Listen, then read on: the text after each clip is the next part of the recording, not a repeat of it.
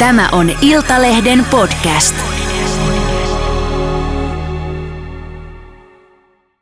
أشهد أن لا إله إلا الله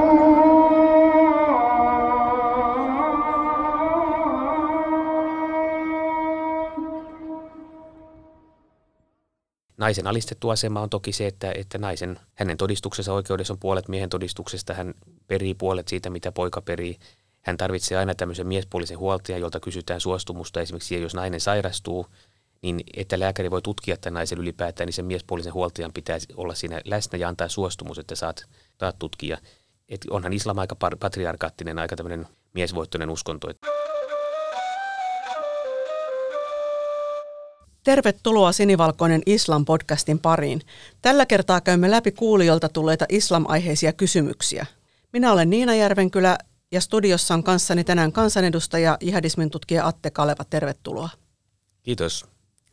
Kysymyksiä on paljon, joten käydään heti asiaan. Ensin teemana islam ja naiset. Ja nimimerkki ohjaaja kysyy. Olen töissä päiväkodissa, missä on paljon muslimilapsia. Miksi useat muslimipojat suhtautuvat vihamielisesti naisiin ja sanovat, että heidän ei tarvitse totella naispuolista työntekijää? Tämä oppi on kuulemma kotoa ja Koranikoulusta opittu. No mä voin hyvin ymmärtää, että tällaista, tällaisia eh, kokemuksia varmaan näillä työntekijöillä on. Tässä täytyy nyt ensimmäiseksi muistaa se, että tietenkään kaikki muslimit eivät käyttäydy samalla tavalla, eivät eh, toteuta sitä omaa islamin uskoaan samalla tavalla, eivätkä suhtaudu siihen islamin uskoon samalla tavoin. Et ihan sama kuin meillä kristillisessä puolessa, niin siellä on paljon erilaisia ajatuksia. Eh, Osa on fundamentalisteja, osa on traditionalisteja, osa on tosi modernisteja. Eh, Tapoja suhtautua ja toteuttaa sitä uskoa on hyvin monia. Mutta tämä on aika yleinen ajatus siitä, että, että islam olisi eh, naisia alistava uskonto tai uskomusjärjestelmä ja että naisen asema siellä olisi heikko. Ja tämähän pitää tavallaan paikkansa. Mutta sekin pitää tavallaan paikkansa, että, että profeetta Muhammad oli aikanaan, jos se nyt ihan feministi, niin, niin hän kuitenkin nosti naisten asiaa ja asemaa hyvin paljon silloin. Ennen Muhammadin aikaa niin Arabiassa oli tapana, että tyttölapset haudattiin elävänä hiekkaan, koska pojat oli niitä arvokkaita. Ajateltiin, että kun poikalasta, lapsen kasvattaminen vie paljon resursseja heimolta, niin pojasta kasvaa sitten heimon soturi, joka tavallaan tuo kunnia sille heimolle ja pystyy kontribuoimaan sen heimon hyväksi, kun taas tytöt, kun heistä kasvoi eh, naimaikäisiä naisia, niin heidät naitettiin muihin heimoihin. Eli ikään kuin heidän kasvattaminen oli vain ylimääräinen taakka sille heimolle. Ja, ja nainen oli käytännössä ennen Muhammadia miehensä omaisuutta, hän ei voinut omistaa itse mitään, hän oli ikään kuin esineen asemassa. Ja profeetta Muhammad lakkautti tämän käytännön islamin myötä ja sanoi, että nainen on ihminen, eh, ei ihan siinä missä mies, mutta ihminen kuitenkin, hän sai omistaa asioita, hän sai periä. Toki nainen perii vain puolet siitä, mitä, mitä miespuolinen perillinen naisen todistus, esimerkiksi vaikka oikeusistuimessa, se on puolet miehen todistuksen arvosta. Eli yleensä tarvitaan kaksi hyvämaineista muslimimiestä tai yksi hyvämaineinen mies ja kaksi naista. Sitten se todistus on niin kuin validi. Mutta tämmöistä on kyllä, kyllä erityisesti vääräuskoisiin naisiin, niin, niin monet suhtautuu, niin kuin tässä sanotaan vähän vihamielisesti, tämä, tämä kysyjä oli, tai hänellä oli, oli tätä kokemuksia. Ja, ja se toki johtuu osittain siitä, että nämä naiset on vääräuskoisia, osittain sitä, että he on naisia. Eli tällaisia ajatuksia siellä kyllä, kyllä esiintyy. Että kyllä voidaan hyvinkin sanoa, että islam on patriarkaattinen uskomusjärjestelmä. Mennään eteenpäin ja seuraavaksi kysymys nimimerkki Tuomarilta ja hän pohjustaa ensin vähän. Arveluttaa erityisesti miehen väitetyn kunnian loukkaaminen. Tuntuu, että sen varjolla miehet saavat tehdä mitä tahansa. Naisten asema vaikuttaa olevan hyvin erikoinen. En juurikaan näe Helsingissä nuoria arabinaisia yksin tai edes ryhmässä, enkä varsinkaan vaikkapa suomalaisten miesten kanssa. Sen sijaan arabimiehet näyttävät saavan tehdä aivan mitä tahansa. Ja nyt tullaan kysymykseen, onko niin, että arabitytöt ja naiset ovat Suomessakin miesten kontrollissa, eivätkä saa vapaasti päättää elämästään? No kyllä, valitettavasti näinhän se asia useissa yhteyksissä on. Toki meillä on sellaisia eh, muslimiryhmiä, niin kuin vaikka esimerkiksi tataarit, joissa on täysin tasa-arvosta. Tatariyhteisön johtaja oli nainen, että ei se, ei se, no heilläkään imaami ei voi olla tietysti nainen, että se nais, ikään kuin naispappeus ei, ei islamiin kuulu.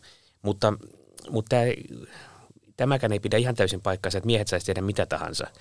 Yleensä se suku ja tämä heimo ja se, se laajennettu perhekäsitys yleensä pitää kontrollissa myös nämä nuoret miehet silloin, kun he on siellä omassa kulttuurissaan. Mutta nythän on käynyt niin, että Suomeen on tullut paljon hyvin nuoria muslimitaustaisia miehiä Syyriasta, Irakista, Afganistanista, joilla ei ole sitä sukua mukana. Eli silloin heiltä puuttuu tämä tämmöinen suvun ja perheen kontrolli siitä käyttäytymisestään. Toki myös on niin, että, että tämän e, fundamentalisten islamin tulkinnan mukaan nainen on, on ei miehensä omaisuutta, mutta hän on tämän miehensä huollettava. Tai tämmöinen, tarvitaan aina tämmöinen male custodian, mies, joka huolehtii, niin kuin, huoltaa sitä naista. Se voi yleensä olla se naisen tai tytär, tytön isä, hänen veljensä, aviomiehensä. Joissain tapauksissa Saudi-Arabiassa esimerkiksi mä todistin sellaista tilannetta, että naisella ei ollut ketään muuta miespuolista sukulaista, niin hänen sylivauvansa, poikapuolinen sylivauva oli sitten tämän aikuisen naisen male custodian, jolta sitten ikään kuin kysyttiin, että saako nainen matkustaa ulkomaille, saako hän tehdä sitä, että, että sehän oli silloin tämmöinen vähän niin kuin muodollisuus, mutta, mutta mun mielestä se oli aika omituinen muodollisuus. Että kyllähän tämä, tämä selvää on, että, että näissä yhteisöissä miehillä on paljon enemmän vapauksia kuin mitä naisilla. Eli esimerkiksi Suomessa asuva arabityttö ei saa liikkua suomalaisen poikaporukan kanssa tai porukan kanssa, missä on poikia. Ei, kyllä sitä paheksutaan siinä yhteisössä ja hänelle varmasti siitä huomautetaan ja sitten häntä ojannetaan siitä, että hän ei näin tällä tavoin käyttäytyisi. Pojat sen sijaan saavat liikkua länsimaisten niin kuin, tai kantasuomalaisten kavereittensa kanssa kyllä. Ja mennään eteenpäin. Nimimerkki Arvi Pappa kysyy, muuttuuko naisen asema, jos muslimi muuttaa toiseen maahan? No se muuttuu tietysti siitä, että, tai jo, riippuu tietysti siitä, että muuttuuko tämän, tämän muslimin ajatusmaailma siinä, kun hän muuttaa. Eihän se, että ylittää rajan, niin eihän se sitä, sitä ennakkokäsityksiä, näitä kulttuurisia käsityksiä, sitä ajatusmaailmaa, eihän se mihinkään muutu. Että, että maahanmuutto yleensä voidaan sanoa, että se on tämmöinen menetyksen tarina, erityisesti humanitaarinen maahanmuutto. Eli se maahanmuuttaja – siirtyessään toiseen maahan, niin hän menettää ne omat tutut ympyränsä, oman kotinsa, oman ystäväpiirinsä, sukulaisensa, kaiken sen, mikä hänelle on tuttua, sen oman kulttuurinsa. Mutta myös tämä vastaanottava yhteiskunta kokee menetyksiä. Siinä koetaan tämmöisen kansallisen koheesion yhteenkuuluvuuden menetys. Ja jos ei tätä menetyksen tunnetta oteta huomioon, niin, niin silloin on aika mahdotonta eh, ymmärtää sitä, että millä tavoin se, maa, se, se matkan suorittanut, tämä niin sanottu ensimmäisen polven maahanmuutto, mitä, mitä hän kokee – yleensä tässä on, tätä on nimittäin tutkittu aika paljon Länsi-Euroopassa, tätä humanitaarista maahanmuuttoa, niin yleensä se tapahtuu kolmessa vaiheessa. Ensimmäinen vaihe on tämmöinen niin sanottu välttämisen vaihe, jossa se matkan tehnyt maahanmuuttaja yrittää säilyttää sen, mikä hänen kulttuurissa on hyvä ja arvokasta ja pitää siitä kiinni. Ei olla kontaktissa kantaväestön kanssa. Oikeastaan pyritään vain tekemisiin sen oman diasporan, sen oman kulttuuripiiristä tulleiden kanssa. Tämä yleensä muuttuu seuraava vaihe konfliktivaihe ja tämä yleensä alkaa silloin, kun nämä ensimmäisen polven maahanmuuttajat, eli se matkan suorittaneiden maahanmuuttajien lapset, eli täällä uudessa maassa syntyneet tai hyvin pieninä tulleet toisen polven maahanmuuttajat, kun ne menee kouluun ja on väkisin tekemissä kantaväestön kanssa, alkaa tämmöisiä kahnauksia. Konfliktivaihe ei sinänsä ole haitallinen, ellei se muutu väkivaltaiseksi, koska se konfliktivaihe lopulta johtaa siihen sopeutumiseen, integroitumiseen ja, ja tähän kotoutumiseen. Kotoutumista tapahtuu, sitä tapahtuu kaikkialla – mutta se on aika hidas prosessi. Tämä, tämä sopeutuminen uuteen maahan, niin se, se on aika hidasta. Et eihän se naisen asema, jos muslimi yhtäkkiä muuttaa toiseen maahan, niin jos hän on siellä lähtömaassaan ollut fundamentalistinen muslimi, niin mitä todennäköisimmin hän on yhtä fundamentalistinen, jopa ehkä vähän fundamentalistisempi siellä uudessa kohdemaassa. Eli ei se siinä se naisen asema mitenkään muutu. No seuraavaksi eräs vaan kysyy seuraavaa. Miten islamistit katsovat voivansa sopeutua yhteiskuntaamme vai voivatko oikeasti ollenkaan katsoa sopeutuvansa? Ainakin perheväkivalta on heillä aivan hyväksyttyä rikosuutisten perusteella. Joo, ehkä tämä nimimerkki tässä islamistihän nyt on tämmöinen yleisnimitys sellaiselle henkilölle, joka on, on meillä halutaan länsimaissa nyt niin poliittista islamia kannattaa. Muslimeille poliittisen ja uskonnollisen erottaminen toisistaan, niin se on aika vaikeaa, koska nehän on tavallaan sama asia, saman kolikon kääntöpuolet. Profeetta Muhammad oli ei ainoastaan sanansaattaja ja profeetta, vaan hän oli myös maallisen muslimivaltion päämies. Eli hän tavallaan loi sen, sen politiikan, miten rakennetaan ihanteelle muslimivaltio tämän puoleiseen, eli maan päälle. Ja jos islamismilla tarkoitetaan sitä, että ihminen pyrkii niin kuin fundamentalistisesti noudattamaan sitä kirjaimellisesti sitä islamin uskoa, joka on Koranissa ja, ja profeetan elämästä kertovissa silminnäkijälausunsa hadith-kokoelmissa tuotu esiin, niin pitkälti kyllä pystyy sopeutumaan tämmöinenkin henkilö, mutta sitten on kyllä sellaisia fundamentteja suomalaisyhteiskunnassa, mitkä taas eivät ei ole yhteensopivia tämän, tämän fundamentalistisen islamin kanssa. Just kun puhutaan vaikka naisten asemasta tai tällaisista tietyistä oikeuskäytännöistä, perheoikeudesta, ei, ei Suomessa ruveta noudattamaan mitään sharia-lakia, eikä täällä kukaan saa sitä noudattaa, että islamin uskoa voi Suomessa harjoittaa niissä puitteissa, mitä Suomen lainsäädäntö ja meidän tapakulttuuri hyväksyy.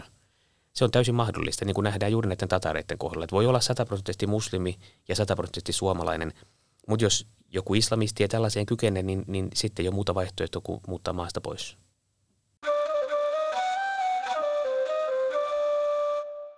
No nimimerkki Puniserilla on useampi kysymys. Mennään nämä kysymys kerrallaan. Eli ensin hän kysyy, mitä islam opettaa kostosta ja naisen alistetusta asemasta? No koston käsitys on ehkä vähän tämmöinen, tämmöinen silmä silmästä, hammas hampaasta, että jos joku tekee rikoksen, niin sitten rikoksen uhrilla on oikeus kohdistaa samanlaista väkivaltaa tähän tekijään tai hänen lähipiiriin, tai sitten saada kompensaatiota siitä, että, että se on aika, aika tämmöinen arkainen, keskiaikainen, tai ei ehkä voi sanoa keskiaikainen, vaan jopa, jopa aikaisempi. Täytyy muistaa, että silloinhan yhteiskunta oli hyvin väkivaltainen 600-luvulla meidän ajanlaskun mukaan. Että, että se profeetan aika kuvastaa hyvin sitä, mitä, mitä siihen aikaan yhteiskunnissa oli. Et kosto on nyt sitä, että jos ihminen toimii väärin joko toista ihmistä kohtaan tai sitten Allahia kohtaan, niin silloin häntä rangaistaan ja se rangaistuksella on voimakas tämmöinen pelotevaikutus, mutta tietysti mielessä myös tämmöinen kostovaikutus, että, että heimot voi, jos toisen heimon jäsen tappaa toisen, toisesta heimosta jonkun, niin silloin tämän tapetun heimon jäsenillä on oikeus tappaa tästä tappaneesta heimosta joku. Tämä on myös aika pitkälti perinnäistapa, mikä johtuu ihan sen beduiniajilta, että, että näin tällä tavalla toimitaan. Mutta islam hyväksyy tämän, tämän koston ja naisen alistettu asema on toki se, että, että naisen, niin kuin tässä aikaisemmin jo sivuttiinkin, niin nainen, nainenhan, hänen todistuksensa oikeudessa on puolet miehen todistuksesta, hän perii puolet siitä, mitä poika perii. Hän tarvitsee aina tämmöisen miespuolisen huoltajan, jolta kysytään suostumusta. Esimerkiksi jos nainen sairastuu, niin että lääkäri voi tutkia tämän naisen ylipäätään, niin sen miespuolisen huoltajan pitää olla siinä läsnä ja antaa suostumus, että saat, saat tutkia. Niin et onhan islam aika patriarkaattinen, aika tämmöinen miesvoittoinen uskonto, että ei se, se, joskus kun täällä Suomessakin näkee säläfisti-feministiä, jotka suuren ääneen kuuluttaa olevansa sekä säläfistiä että feministejä, niin mä oon usein kysynyt, että eikö tämä pitäisi olla niin käsitteellisesti jo täysin mahdotonta. Sitten yleensä mä saan vihaa ja leimauksia ja äärioikeistosyytöksiä siitä, kun ei, ei oikeastaan ole argumentaatiota, mutta, mutta että on se, on, jos mä syntyisin naiseksi maailmaa ja saisin valita, että mihin maahan mä synnyn, niin kyllä mä Pohjoismaat valitsisin paljon paljon mieluummin kuin mitä muslimivoitoiset maat. Tähän vähän liittyen kuulijan kysymyksen ulkopuolelta, niin itse tapasin Etelä-Irakissa tämmöisen heimojohtajan, heimopäällikön. Ja hän avasi sitten tätä, nimenomaan tätä koston käsitettä. Ja esimerkiksi siellä näissä fundamentaalipiireissä se on edelleen voimassa. Niin uskotko tai tiedätkö, että onko esimerkiksi Suomeen tulleita tällaisia heimo, heimo, tiettyihin heimoihin kuuluvia ihmisiä, niin onko he tuonut tämän käytännön myös mukanaan Suomeen, Eurooppaan, muualle, länsimaihin? Tätä on jonkun verran tutkittu näitä diasporia. Nämähän on aika hajanaisia. Esimerkiksi Turussa oli kerran sellainen, kun sinne tuli näitä irakilaisia ö, enemmän, niin siellä valittiin sen yhteisön, ikään kuin irakilaisten yhteisön puhemieheksi sellainen henkilö, joka puhuu parhaiten suomea. Mutta kun siellähän on Saddamin kannattajia, Saddamin vastustajia, sunneja, shioja, on fundamentalistia, on maallistuneita, sekularisoituneita maahanmuuttajia, niin ei tämä yhteisö kokenut, että tämä puhemies puhui heidän kaikkien suulla, vaan vain hyvin pienen osan heistä. Että kyllähän näitä, näitä tapoja tuodaan mukana. Se kuuluu siihen välttämisvaiheeseen, siihen, että pidetään kiinni siitä omasta kulttuurista, niistä rippeistä, mitä vielä mukana on. Mutta ei kaikki toimi tällä tavalla. Kyllä osa sitten haluaa nimenomaan paeta tätä patriarkaattia, paeta sitä, sitä hyvin alistavaa, hyvin ahdistavaa, hyvin fundamentaalista kulttuuria, mikä nyt vaikka Irakissa vallitsee. Taikka sitten sitä ihan puhdasti sekasortoa, mutta nämä, nämä maahanmuuttajat, jotka tulee nimenomaan paetakseen tätä vaikka ISISin hirmuvaltaa – niin kyllähän se heille on, on niin kuin iskuvasten kasvoja, että sitten täällä me itse asiassa otetaankin näitä entisiä ISISin jäseniä, joilla edelleenkin on ne samat ajatukset, ja nostetaan niitä ikään kuin tämmöisinä, koska he sattuu puhumaan hyvin suomea.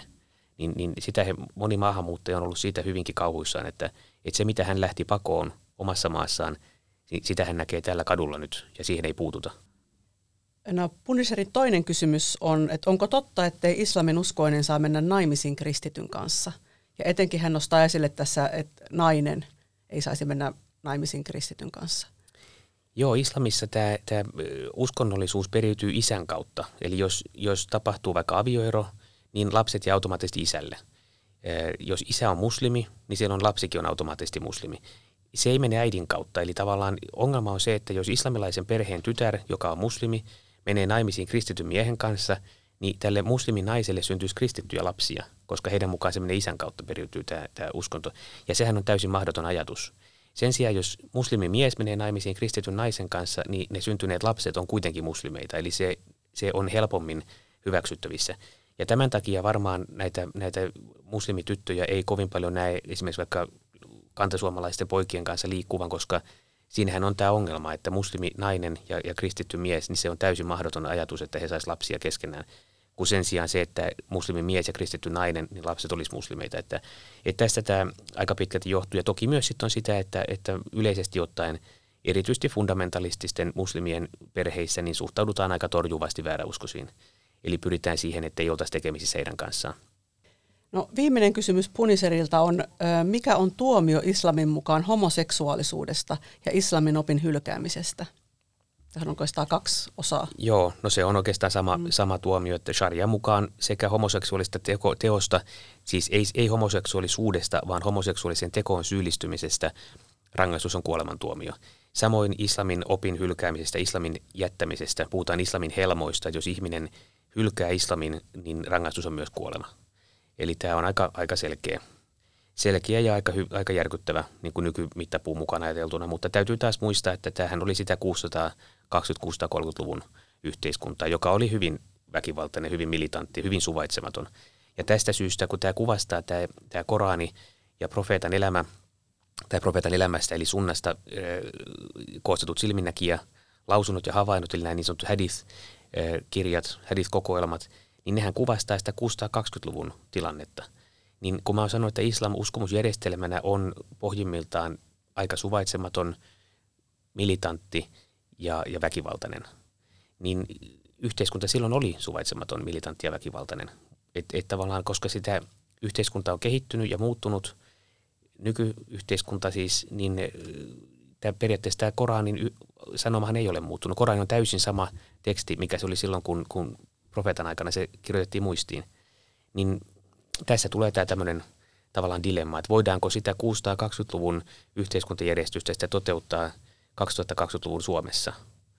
Jotkut pystyy tekemään sen, koska he on, katsovat, että, että nämä tämmöiset kaikkein väkivaltaisimmat kohdat Koranista, niin heidän ei tarvitse niitä noudattaa. Kyllähän jos nyt kristitty lukee raamattua, vaikka vanhaa testamenttia hyvinkin tarkasti, niin, niin mun olisi aika vaikea nähdä, että jos joku täällä vaikka rupeisi uhrailemaan omaa poikaansa alttarilla, niin että häntä pidettäisiin tämmöisenä suurena eh, ja kunnioitettavana johtajana. Että kyllähän se ajat muuttuu ja, ja silloin tämä tulkinnan, uskon tulkinnankin täytyy muuttua aikojen mukana. Hyvä, kiitos Atte. Kiitos.